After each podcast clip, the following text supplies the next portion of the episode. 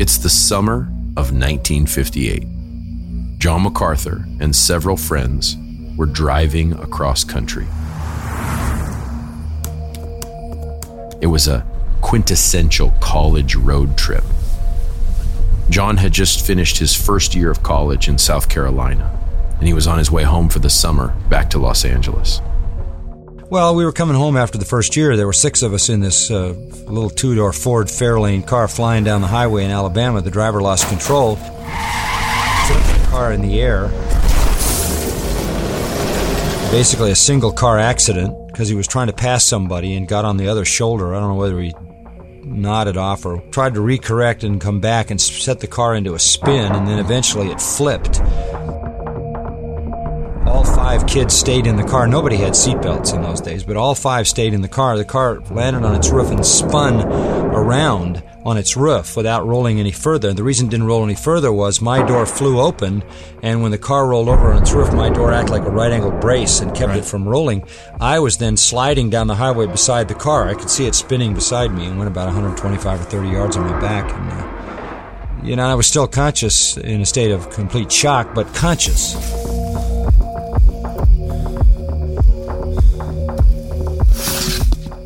John MacArthur was just 19 years old at the time, and he should have died on that Alabama highway.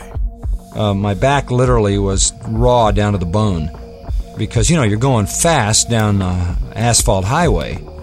But I had no broken bones, and I stood up and walked off the highway, and, and I realized I was alive, and I looked at the kids, and they started crawling out of the car. And uh, on the front, I still had my shirt and pants and my belt. On the back, nothing.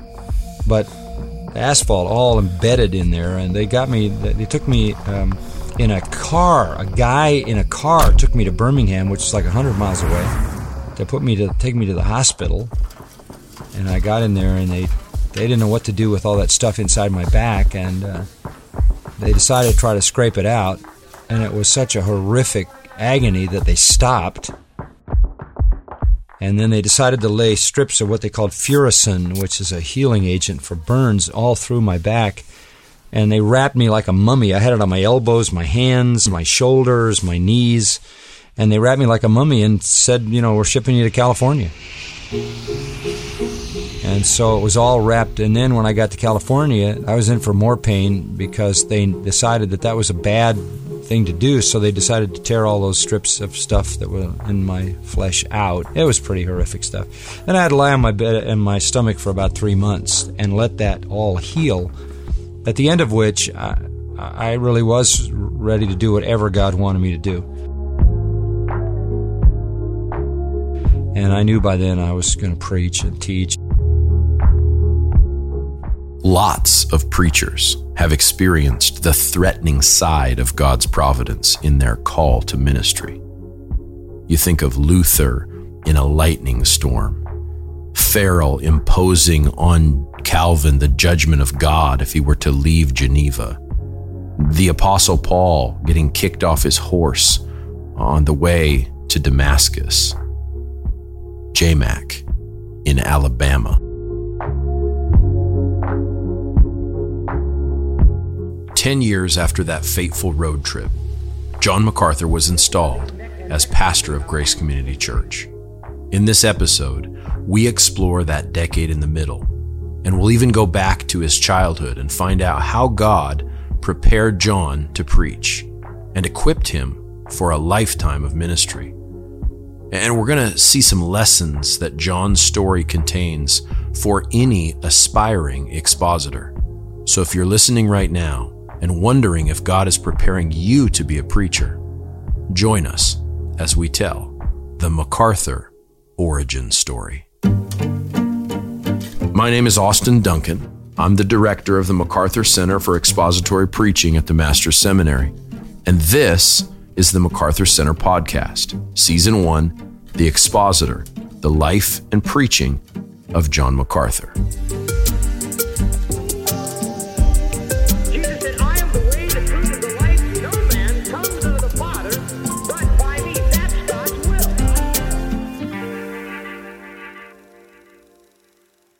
in the MacArthur family, there are generations of preachers.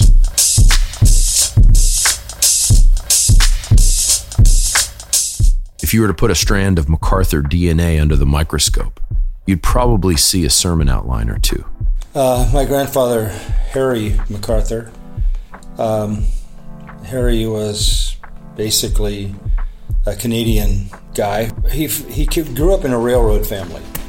The, my great great grandfather drove the first locomotive on PEI, Prince Edward Island, and my grandfather wound up in Calgary as a telegrapher for the Canadian Pacific Railway. He was saved, obviously, because his his wife's father was a famous pastor in Prince Edward Island, and their parents were had pastoral ministry in Scotland. So, I mean, it was a long line of faithful ministry. My grandfather came to Los Angeles to go to the Bible Institute of Los Angeles many years ago. And um, so that was my grandfather. He pastored a number of churches in Southern California, did a lot of work with what was called boys' clubs. Faithful guy, died relatively young of cancer.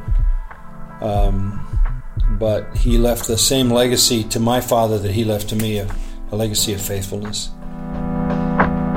So, a long line of preachers. Yeah, starting in Scotland and then Canada and then down here. Yeah, five generations. Of course, you don't need to be the son of a preacher to become one, but you do need a mentor. John MacArthur had that in his father. Here is John speaking at Jack MacArthur's memorial service about his dad's profound influence in his life. He would say to me early on, of course, he wrote in my first Bible when I told him I was going to preach, preach the word. And then he would drum into my head, don't ever go into a pulpit unprepared. If you're going to say this is what God said, make sure it's what he said.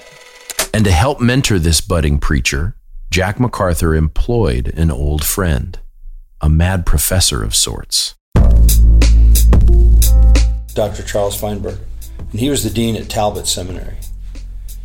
And Feinberg um, was a scholastic of the highest order. He, he knew 35 languages. He, he, he studied to be a rabbi. Um, he could handle the Word of God, master of Hebrew. And more importantly, his, his view of Scripture was just exactly correct, airtight. Um, faithful expositor of Scripture, and very, very disciplined. Um, and for all the benefits that I received from my father, uh, I needed more discipline in my life.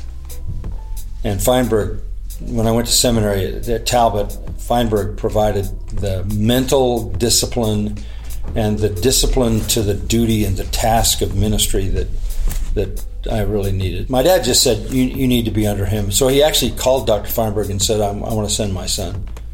And I want you to, I want you to take him under your wing. And he, they knew each other, obviously. Take him under your wing and, uh, and do, make him into an expositor. So Feinberg took that personally. And I became very close friends with both his sons, John Feinberg and Paul Feinberg, who are well known theologians. Uh, Paul's with the Lord. He was a very close friend all through seminary. You know, I knew the Feinberg family. I was in the home, so uh, he had a huge influence on my life while I was at Talbot. In terms of fidelity to Scripture, discipline, precision. We know he could critique you as a developing preacher. How did he encourage you? Um, Well, I wouldn't say that, that he sort of naturally encouraged people. He basically told you what you needed to do. Like, don't ever do that again, or that was awful. So his form of encouragement um, was blunt, but that's okay. You know, I didn't need the hearts and flowers. I needed the stick, I needed the rod, and he delivered it. When I needed it, he called me into his office on a number of occasions and expressed his disappointment with me in no uncertain terms. Because I think he he had some expectations for me that when I didn't meet those expectations, uh, he he wanted me to know that. And I've often said, you know, as old as I am now, there's still a sense in which I hear the echo of those disappointments all these many, you know, 60 years later because they were so embedded in me at the time.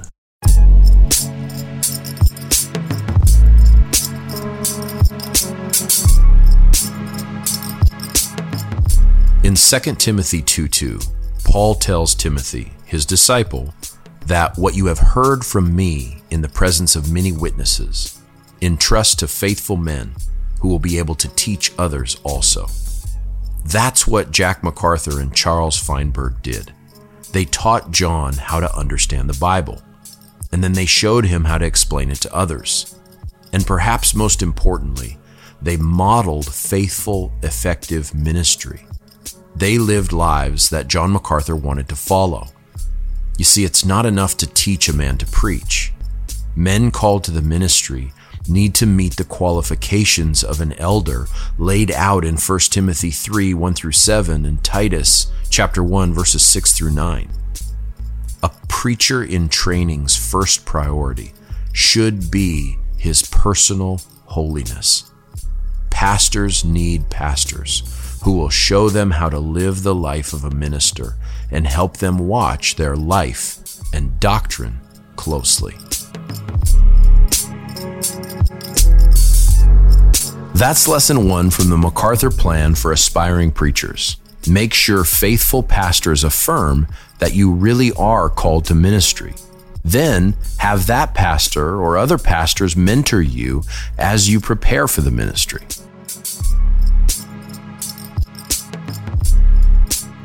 There's another requirement for preaching that MacArthur has in spades passion. I learned the importance of passion from Dr. Alex Montoya. He literally wrote the book on the subject. It's called Preaching with Passion. He taught several classes I took at the Master's Seminary. He's a fiery Hispanic man who can switch between English and Spanish in the middle of a sermon. He has a rich, gravelly voice, sharp eyes, and an extremely impressive mustache. He's the kind of professor who believes that there is such a thing as a bad question. After lecturing to a group of doctoral candidates at the seminary, he joined me in my office to talk about John MacArthur and passionate preaching. So, Doc, I got to talk to you about preaching with passion. You know, some have said that passion is a personality thing or maybe even a cultural thing. You know, some guys have it, some guys don't. It's in your blood. Uh, what are your thoughts on passionate preaching? Is it something for all preachers? Most of the homileticians, as you as you read their books, um, Lloyd Jones, Jerry Vines, John Broadus on his treatise on preaching, all of them stress the importance of preaching with passion, the importance of energy and emotion and uh, earnestness in preaching is an essential quality when it comes to uh, delivering the message. So it's really a non negotiable if you want to be an effective preacher to have a high degree of passion. Talk to us a little bit about the young MacArthur, his preaching. I've heard you say it set the San Fernando Valley on fire. What are your thoughts on the MacArthur origin story? What makes him the preacher that he was and the preacher he is today? It's interesting. Ike, when I began seminary in, at Talbot, 1968, he was on staff at Talbot as a um, like a representative, and I, I first heard him preach at Talbot Seminary for the first time. And impressive because he, he embodied the stuff that we spoke about earlier uh, passion, preaching with authority, energetic, um, strong, strong expositor and uh, kind of preaching outside outside the box. Energy. Few words better describe John MacArthur's preaching, especially in those early years. He speaks at a fast fast pace. I have heard him preach for 60 minutes nonstop, almost like without taking a breath, and not making you tired. Not you know you, you follow with him just to give you a little taste, listen to this clip from a John MacArthur sermon in 1974, just five years after he came to Grace Church. That's why you can't be justified by your own works, because you can't do what you ought to do by your own works. For what you ought to do is give God all the glory and none to yourself, and that eliminates the possibility of getting all wrapped up in what you do. Of course, to be passionate about ministry, you don't just need energy. You also have to understand the value of pastoral ministry. The gospel changes people. And when you see that happen, you become passionate about proclaiming it. During his college years, MacArthur saw up close the gospel transform a broken life, and he was never the same. Iain Murray tells that story in his wonderful biography of John MacArthur, servant of the word and flock. Instead of bothering Mr. Murray, I asked Paul Twiss, professor of Bible exposition at the Master's Seminary, to read this story from Mr. Murray's book. During a football luncheon in which he received an award, John used the occasion to speak of his faith in Christ. One of his hearers asked him if he would visit a 17 year old girl named Polly, whose spinal cord had recently been severed in an accident. John went to the hospital to see the girl who would remain paralyzed for life. And her first words to him were, I'd kill myself if I could. I have no reason to live. Not knowing what else to do, John recalls I started into a presentation of the gospel. It's not what happens to your body that matters, Polly, it's what happens to your eternal soul. You're going to live forever somewhere. God can bring joy into your heart even now if the issue of your soul is taken care of. Would you like to hear about how that can happen? Her heart was open to listen. After prayer and conversations on several occasions, she was able to say, You know, John, in some ways, I'm glad this accident happened. If it hadn't, I would never have met Jesus Christ. This early experience in pastoral work had a profound influence on John himself. After that exposure to the power of the gospel, I thought, this is all I want for my life. Nothing else even comes close in significance. There's not a lot of books that you need to read twice. But for pastors, Charles Spurgeon's Lectures to My Students is one that warrants a lifetime of rereading.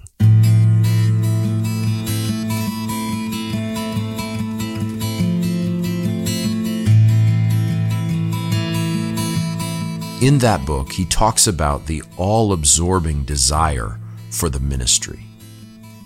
In a famous section, this is what he says In order to know a true call to the ministry, there must be an irresistible, overwhelming craving and raging thirst for telling others what God has done to our own souls.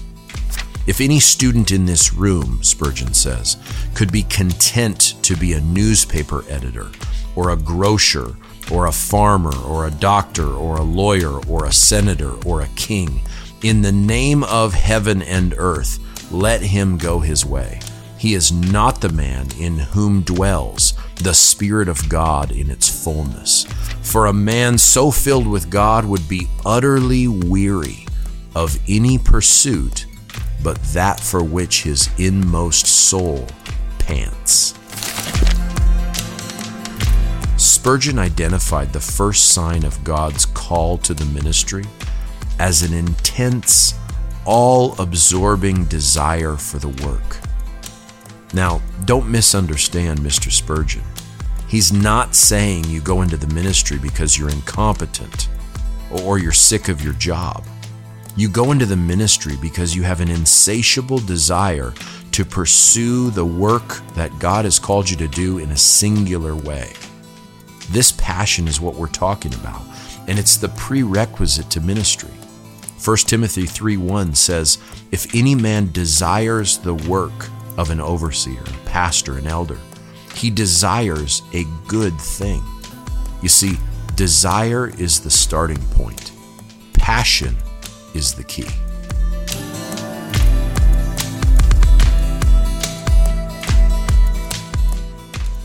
But strong mentors and passion don't fully explain MacArthur's call to ministry or how effective he is.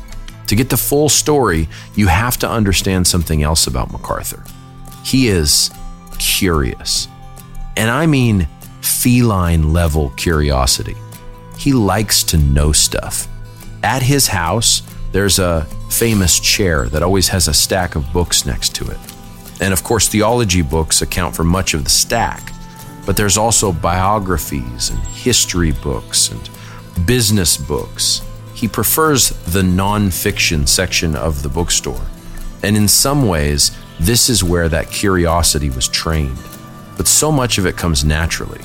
Here's John talking about curiosity nearly killing baby MacArthur and I, I, I love to see what things would do if I did this or that to them, or uh, I mean I I don't know. One time my, my little sister was uh, my little sister Jeanette was uh, in the in her little playpen in the kitchen. It was really cold, and she kept saying, "I'm cold, I'm cold." She was about three, and I was about five or six, and and uh, so I took the pillows off the couch and put them in the uh, in the uh, stove in the oven. I didn't know. I just stuffed them in the oven and turned the oven on.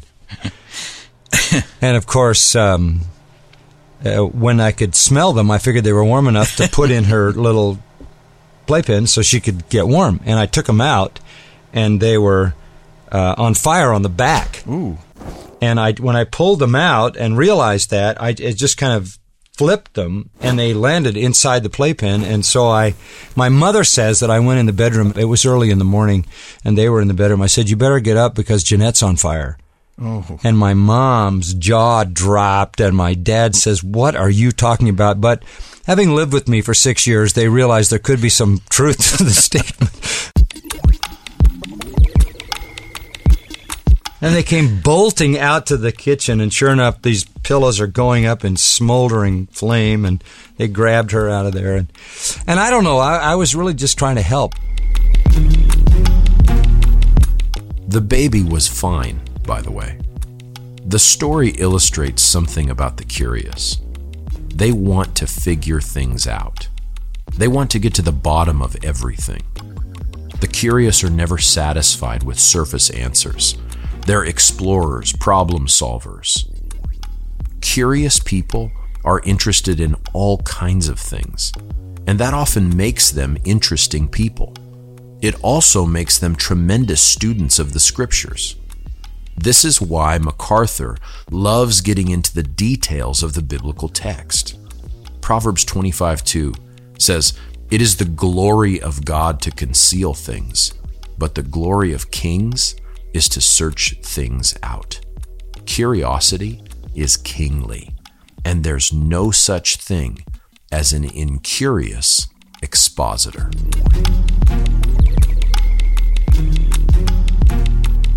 Strong mentors, passion, curiosity. These are the necessary ingredients for a lifetime of fruitful expositional ministry. But there's one more aspect in the MacArthur recipe for ministry success. To understand truly what makes MacArthur MacArthur, you have to know this. The dude is a jock. John MacArthur is a great athlete. He was a college football player um, of renown, and you know the Rams were wanting to get him to come out for for training camp. If you don't recognize it, that's the distinct voice of Dr. Steven J. Lawson, pastor, author, preaching phenom, and dean of the Doctor of Ministry program here at the Master's Seminary.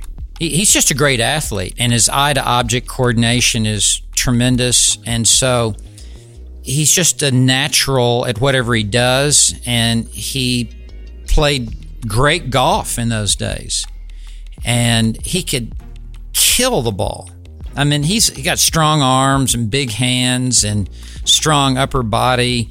And I mean, he could just flat smack a golf ball and it would go a long way.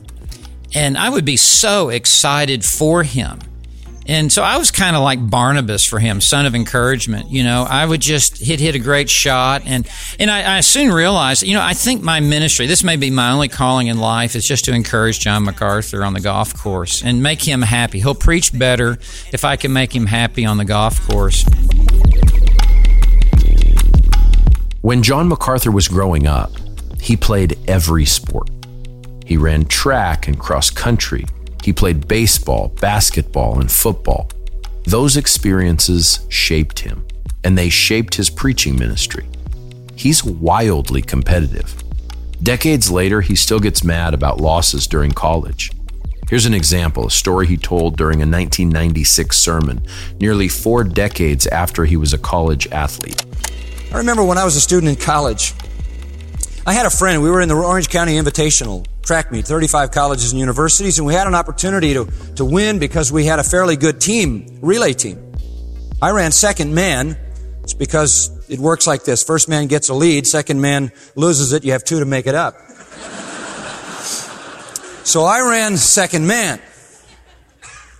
And our first guy went out and we, he ran a great leg and he came in and we made a perfect baton pass in the lane and uh, between the lines, and I blew out of there. And frankly, I ran the best leg I'd ever run in my life, and I came in holding first place.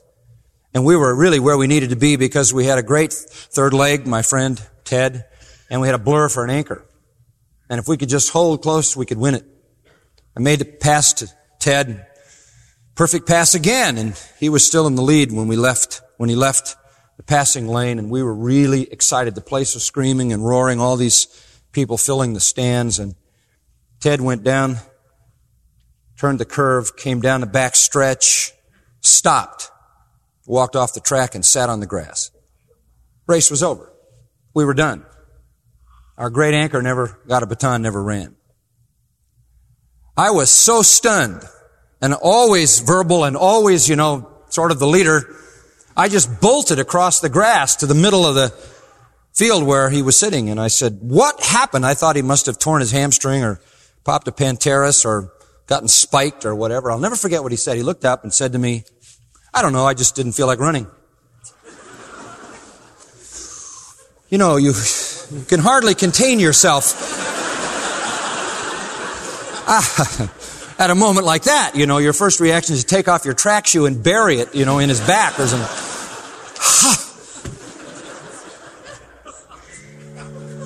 It's absolutely inconceivable.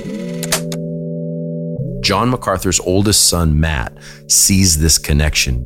I went to see him and his wife, Kelly, recently, and we had a conversation about Matt's dad. I don't think people understand MacArthur if they don't understand he's a jock. There's a Jordan gene thing there. You think so? I think so, yes. He's a jock. That's part of the MacArthur experience. And if you don't get that, if you're not Yeah, a, I think if you're if you're a book nerd, if you don't understand, you know that sports are a thing that God gave to people, you don't totally understand MacArthur in his fullness unless you have at least a category for athletics. I I I, I would uh, agree 100. percent I mean, it was it was church and sports for us. Yeah. That was it. That's what we did, um, and it was great. I I, I uh, no, I think there's there's a lot of truth in that. If you didn't compete at the highest level of, of something along the way, Yeah. you wouldn't be 81 years old, still grinding away every week. You know, Yeah. trying to move uh, the ball down the field, so to speak. Now, if you're listening to this and you're thinking, what is Duncan talking about? You don't have to be an athlete to preach. That's not one of the qualifications for eldership in 1 Timothy 3. Well, smart guy, you're absolutely right. You don't have to play football or lacrosse or ping pong to be a preacher. You can have terrible object to eye coordination, as Dr. Lawson calls it, and still preach like Charles Spurgeon. But what I am saying is this you better have drive and a competitive nature. You need a lot of the Apostle Paul when he compared ministry to an athletic competition. I run in such a way as not without aim. I box in such a way as not beating the air.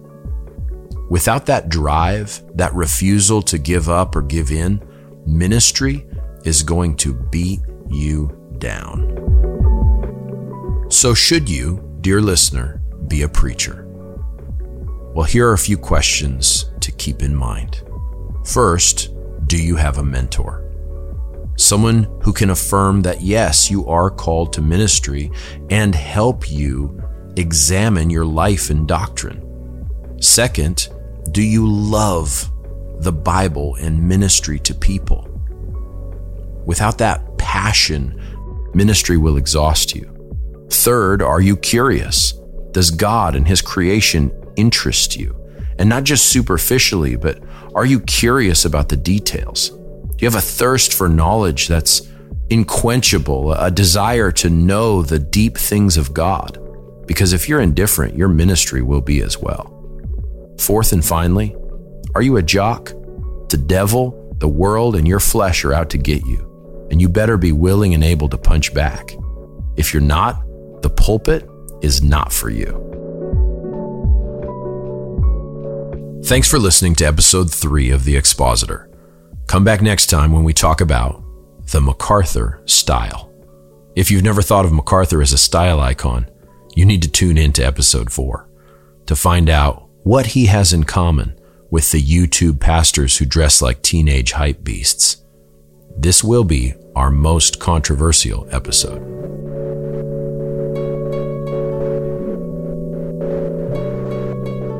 The MacArthur Center for Expository Preaching podcast is produced by Corey Williams and Jeremy Vuolo. Cody Signore, editor of Unparalleled Talents, put this episode together. Special thanks to Alex Montoya and Steven Lawson, two fiery preachers that have served as mentors and friends. Also, special thanks to Matt and Kelly MacArthur for hosting me for an afternoon. For more information about the MacArthur Center for Expository Preaching, go to macarthurcenter.org. And to learn more about being trained for a lifetime of expositional ministry, go to the Master Seminary website, tms.edu. ATD out.